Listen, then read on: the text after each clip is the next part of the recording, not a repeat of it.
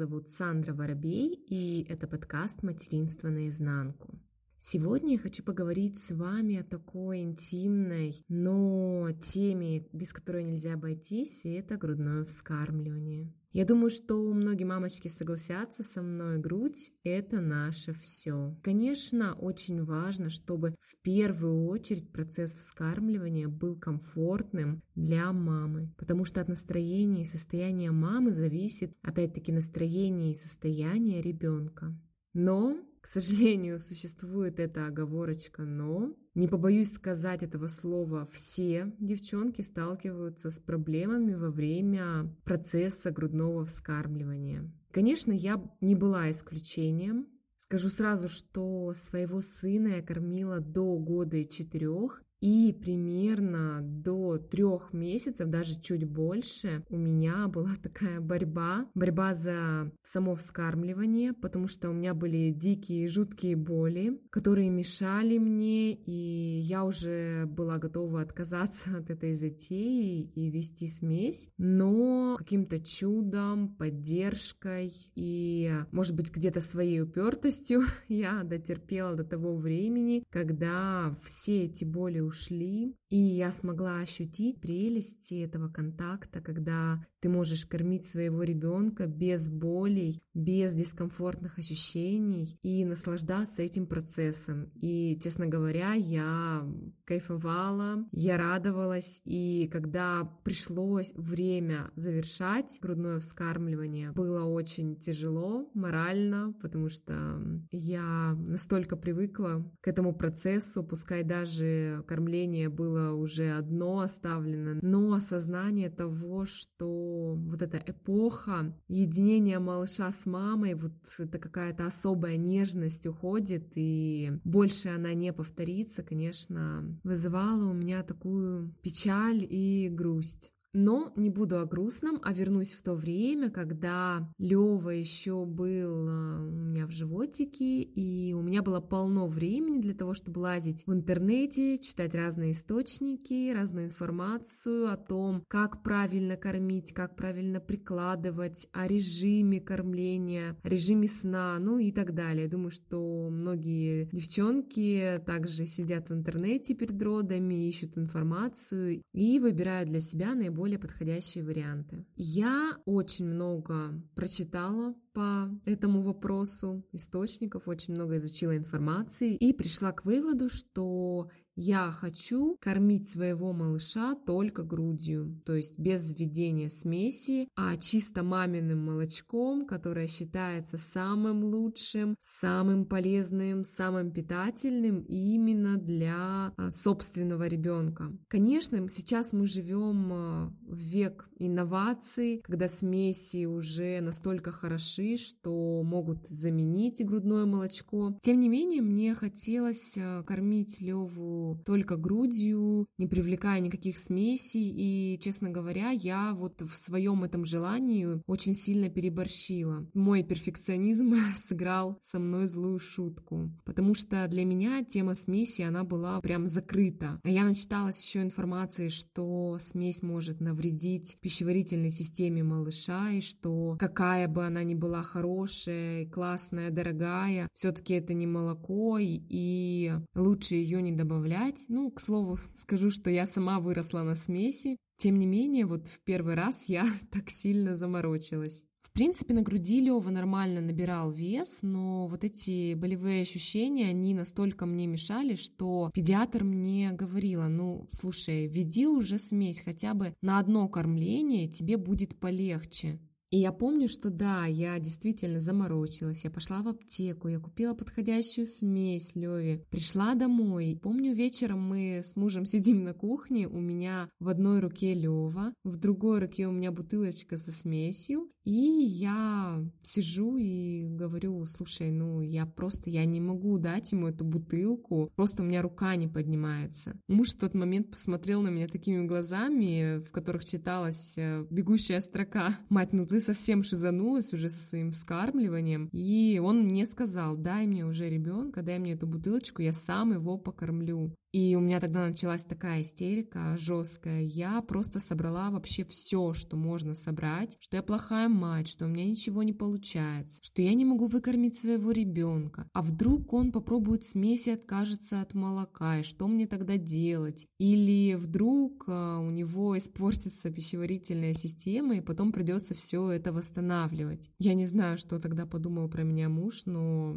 на данный момент мне это и смешно, с одной стороны, с другой стороны страшно страшно вспоминать, потому что я была не совсем в адекватном состоянии. Тем не менее, я собралась и дала Леве смесь. Он ее благополучно выпил, ничего грандиозного с ним не произошло, но этим-то я и ограничилась. То есть я поставила эту смесь на полочку, там она и простояла, и я потом ее просто выкинула. То есть я так и не смогла принять для себя ее использование, просто продолжила терпеть боль до тех пор, пока она полностью не ушла, и тогда я уже, конечно, кайфанула кайфанула от этого процесса. Второй раз я постараюсь все-таки более трезво смотреть на вещи и не загонять себя в такие жесткие рамки, никому не нужные. И я сейчас никого не призываю отказаться от э, грудного вскармливания в пользу смеси. Нет, просто у всего есть целесообразность. И поэтому, если все-таки вам необходимо ее ввести, то не думайте, что это конец света. Нет, э, ничего страшного не произойдет. Гораздо страшнее то, что ребенок видит гиперуставшую мать, которая вдобавок еще находится в состоянии послеродовой депрессии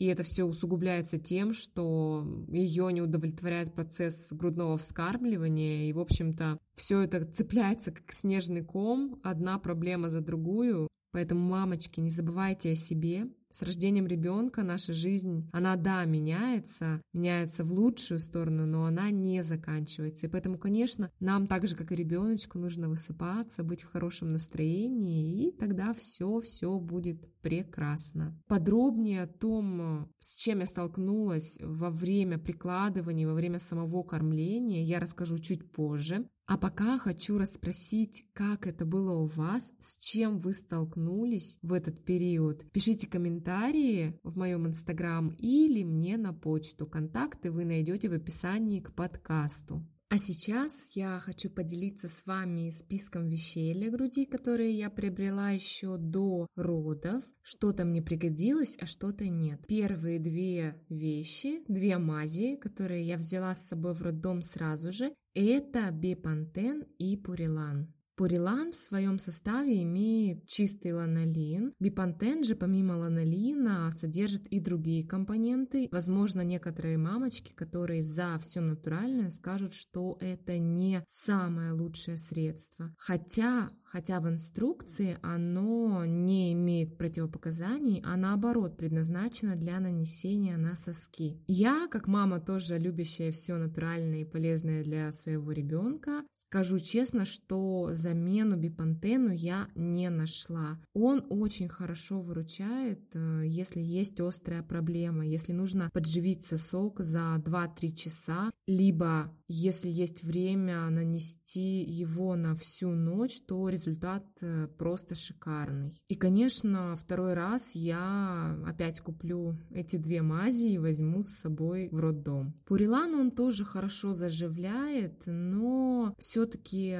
проигрывает бипантену. Бипантен действует гораздо быстрее. Обе мази хорошо смягчают соски. Рекомендую попробовать и ту, и другую мазь. Еще такой совет. А, после нанесения мази не торопитесь одевать бюстгальтер или маечку. Лучше оставить принимать грудь воздушные ванны, так она быстрее заживет. Также можно попробовать вместо мази нанести собственное молочко и опять же оставить грудь в покое для принятия воздушных ванн. Но скажу честно, что мне этот метод э, в острых ситуациях не помог. То есть все-таки мази справляются гораздо лучше. И вообще советуют почаще давать груди отдыхать без одежды, пока вот эти проблемы с а, трещинами, с сухостью не уйдут. Но все же не забывайте, что без поддерживающего белья она под тяжестью молочка может а, очень хорошо отвиснуть. Поэтому я действовала следующим образом. Когда у меня возникала проблема, я мазала мазью и оставляла ненадолго ее подышать. Затем же я снова одевала поддерживающее белье и носила, в принципе, его постоянно и днем, и ночью. Ну, потому что, во-первых, молочко подтекает и понадобится дополнительно вкладыши в бюстгальтер или в маечку. И, в принципе, для того, чтобы она не сильно потеряла форму. Ну, по крайней мере, я надеялась, что мне этот метод поможет. Но на самом деле грудь, да, она очень сильно наливается, и поэтому если ее оставлять без поддерживающего белья, то я думаю, что она быстрее потеряет свою форму.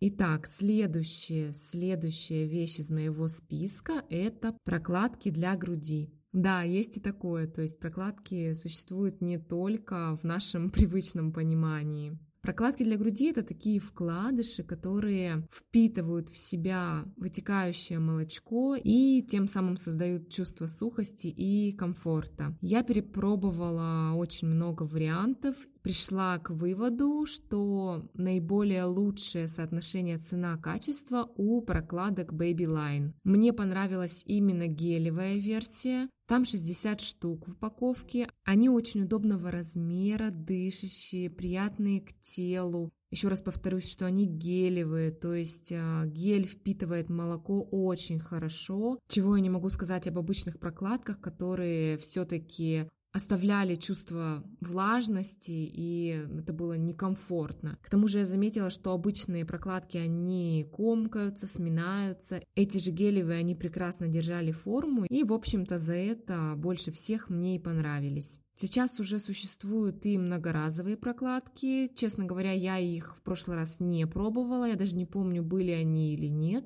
поэтому ничего сказать про них не могу, буду тестировать в будущем. Третья вещь из моего списка – это молокоотсос. Я купила его сразу же до родов по совету моей подружки и сразу же взяла его в роддом. Молокоотсос предназначен для сцеживания молока, Честно говоря, для меня это была просто незаменимая вещь. Я пользовалась им очень долго, практически до самого конца вскармливания. Где-то после года я часто пользовалась ручным методом, и, честно говоря, он впоследствии показался мне удобным в том случае, если не нужно собирать молочко, а просто чуть-чуть сцедиться, так как все-таки затрачивается время на промывку, просушку аппарата, что не всегда удобно, не всегда есть на это время. Но изначально и на протяжении всего года для меня это была, еще раз повторюсь, незаменимая вещь. У меня был молокоотсос Медела, с режимом подготовки к сцеживанию. Это такой небольшой массаж груди. Он был полностью автоматическим, то есть ничего не надо было сжать, давить. Просто представить эту вороночку и наслаждаться процессом. Возможно, в самом роддоме он пригодится вам только в день выписки. Но поверьте, если у вас сильно нальется грудь, и малыш не сможет с ней справиться, и руками может не получиться по причине того, что это больно или в первый раз вы не сообразите, как это правильно сделать. Лучше, конечно же, чтобы молокоотсос был. Напрягать э, кого-то из э, родственников или друзей не всегда удобно, поэтому молокоотсос не займет э, много места. Лучше заранее прочитать инструкцию, подготовить его к использованию, вообще разобраться с ним и взять его с собой, так как молоко вещь непредсказуемая и он может пригодиться вам в любой момент. И следующая вещь, которую я взяла с собой сразу же, и это были накладки. Накладки это такие штучки, которые прикладываются к груди, и ребеночек непосредственно через них пьет молочко. И это очень хорошо помогает, когда грудь э, травмирована или когда есть болезненные ощущения. Но, скажу честно, мне они не подошли. Я взяла с собой изначально три вида, два размера Медела и одни накладочки Нук. И я стала их пробовать по очереди, но ни одни накладки мне не подошли. Они отставали от груди, лев отказывался их брать, и мне пришлось их отложить, потому что я замучилась тогда с ними и не понимала вообще, как их правильно использовать, решила отложить до лучших времен. Впоследствии, как я не пыталась их подключить, но лев так и не захотел а, пить молоко через вот эти силиконовые штуковины. В общем, мамина грудь показалась ему лучшим вариантом. Ну, к слову сказать, он и бутылочки не очень любил, и соску долго не сосал. То есть соску он выплюнул примерно в 6 месяцев, но на постоянной основе он ее вообще не брал. Я ее давала только на сон, э, на прогулке, потому что боялась, что холодно и что ребенок может вдохнуть холодный воздух, а соску вот во время этого сна дневного уличного он брал. И в принципе больше он ее не сосал. К сожалению или к счастью, не знаю, но соска, конечно, нас могла во многих моментах выручить, потому что когда ребенок плачет, вот я смотрела на своих подруг, когда дети плакали, они спокойно соску им вставляли, и ребятишки успокаивались. У нас же такого не было. Лев плевался, какие бы я ни пробовала, самые дорогие, самые дешевые разных фирм и марок. В общем-то, ему соски не нравились. Так же, как и бутылочки. С бутылочками нас тоже были проблемы. Он очень плохо пил, он выражал свое недовольство по поводу того, что почему это ему подсовывает какую-то резиновую штуковину, и где вообще мамина грудь. Когда Лева уже подрос, а, я подключила поильник, то есть он очень рано начал пить а, из поильника. Но опять же могу сказать, что многим девчонкам вот эти накладки очень сильно облегчили ситуацию, потому что действительно они помогают уменьшить боль, особенно при травмированных сосках. Конечно, вот если они подходят, то это вообще прекрасно. Но у меня, к сожалению, с ними не сложилось. Следующий момент, о котором я бы хотела поговорить с вами в этом выпуске, это режим кормления.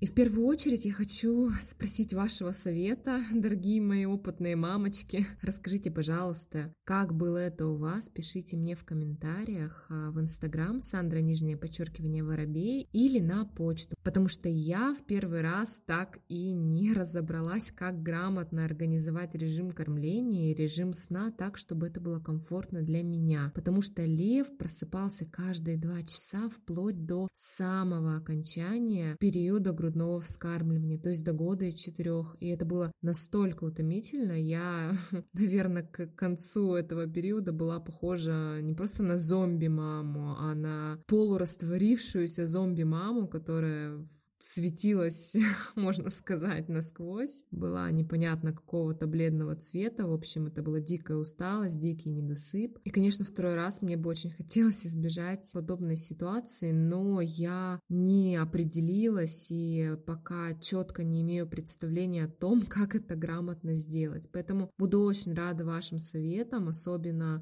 тем, у кого действительно получилось э, приучить ребенка к ночному сну. А пока я расскажу вам о своем опыте. Итак, когда Лев родился, мне практически сразу же приложили его к груди и сказали, ну все, давай, корми. И мне нужно было как-то запихать в его маленький малюсенький ротик свою грудь но, конечно, в первый раз а, еще вот эти неловкие движения, это неуверенность и как это нужно правильно сделать. И, конечно, с самого начала у меня начались проблемы с грудью. У меня появились трещины, и именно поэтому я очень рада, что я сразу же взяла эти две мази, потому что я практически после каждого кормления смазывала соски, и с ужасом, можно сказать, ждала следующего раза. В первую ночь Лео проспал около 4 часов подряд, и я была этому очень рада, но на следующий день во время взвешивания оказалось, что он а, плоховато набирает вес, а после рождения ребеночек чуть-чуть теряет в весе, и поэтому за тот период, когда лежишь в роддоме, нужно этот вес догнать, и ребенок должен дальше продолжить а, набирать вес. Так вот, после взвешивания мне медсестра сказала, что если я хочу выписаться вовремя, мне нужно его усиленно кормить. А я очень хотела попасть домой поскорее, потому что я и так легла в роддом за два дня до родов. Об этом я рассказывала в своем предыдущем выпуске под названием «Роды». Так вот, мне нужно было сделать так, чтобы лев этот вес набрал. Медсестра мне сказала следующее, что ребенка нужно кормить каждые два часа и даже ночью. На мой вопрос, что мне делать, если ребенок у меня спит и, в принципе, спит 4 часа, это не так уж много, она мне сказала следующее. Надо его обязательно будить, и чтобы вот каждые два часа он кушал. Тогда необходимый вес он наберет легко. На тот момент, конечно, у меня это вызвало вопрос, но я настолько хотела попасть домой, что я приняла этот режим кормления как э, наиболее лучший вариант. И, в общем-то, Лева вес набрал, нас выписали вовремя, но, видимо, за счет того, что я его будила, когда мы оказались дома, он стал просыпаться ночью чаще. Я против абсолютно не была, особенно в самом начале, потому что кажется, что у тебя просто вагон сил. Ты можешь вообще хоть два, хоть каждые полтора часа его кормить, нет никакой проблемы в этом. Но потом со временем ты понимаешь, что, блин, ты что-то делаешь не так, потому что ребенок, он продолжает продолжает просыпаться так часто. И вот этот период сна, который должен у него увеличиваться, он абсолютно остается тем же, а ты-то уже не высыпаешься конкретно, и сил-то у тебя становится все меньше. Но когда Лева просыпался, я его брала на руки, он сразу начинал тыкаться мне в грудь, и я, естественно, думала, что он хочет есть, что он голоден. Хотя по результатам взвешиваний каждый месяц у педиатра мне говорили, что вес он набирает прекрасно, и, в принципе, можно было мне попробовать увеличить вот этот э, период э,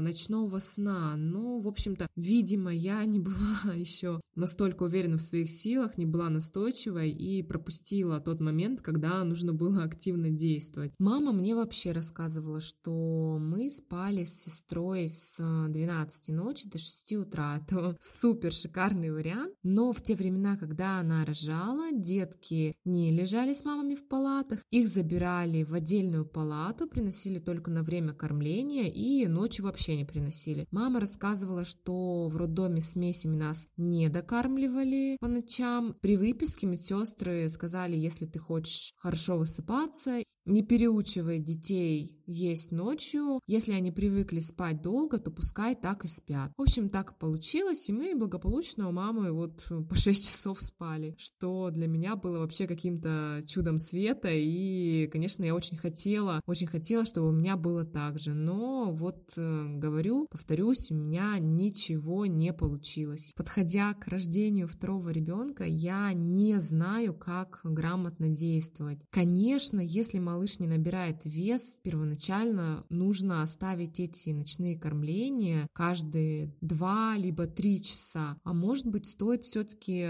подождать еще денек и не будить э, ребенка и наоборот усиленно кормить днем. В общем, девчонки, жду ваших комментариев, они мне очень сильно пригодятся. Я буду безумно благодарна за ваш опыт. И надеюсь, что у меня получится организовать грамотно грудное вскармливание, что у меня найдутся силы. Возможно, когда-то и не реагировать на плач малыша, где-то, возможно, просто покачать и потерпеть, и посидеть рядом, а не сразу же совать в рот грудь, думая, что ребенок голоден. В общем, посмотрим, как будет. Обязательно потом сделаю выпуск на тему, что у меня получилось, а что нет. На этом я хочу завершить разговор о грудном вскармливании в этом выпуске. Все остальное расскажу в следующий раз, а именно с какими проблемами я столкнулась во время прикладывания груди, во время организации режима. Более подробно расскажу, какие ощущения я испытывала и почему для меня это было настолько больно и невыносимо. И, в принципе, я долгое время боролась именно за сохранение самого процесса вскармливания. А сейчас я хочу пожелать всем, всем вам здоровья. Мы живем в такие странные времена, когда приходится соблюдать режим самоизоляции и реже посещать места скопления людей. Вот недавно буквально мы отказались от э, занятий с Левой, пока сидим дома. Ну, выходим, конечно, гулять, потому что действительно в окружении болеют очень много знакомых. То есть если весной еще мы спрашивали, как это, что, и кто-то, может быть, у кого-то болеет, то сейчас с каждым днем все чаще узнаешь, что кто-то из твоих близких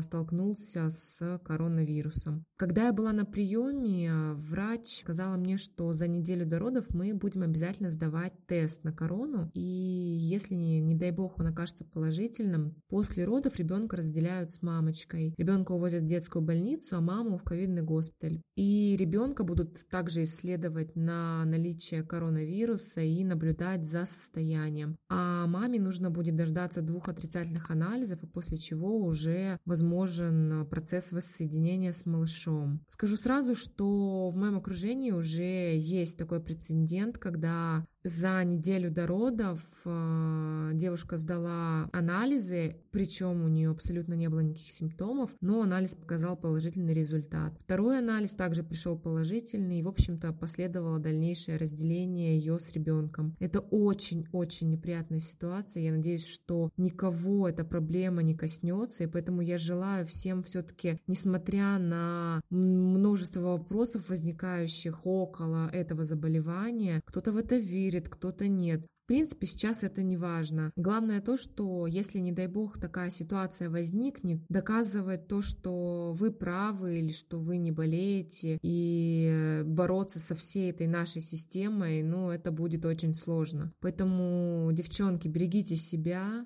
носите маски, посещайте как можно меньше мест, где скапливается большое количество людей. Помните, что эти меры, они временные. Всем-всем еще раз желаю здоровья. Заходите ко мне в Инстаграм или пишите мне на почту, контакты вы найдете в описании к подкасту. И до встречи в следующих выпусках.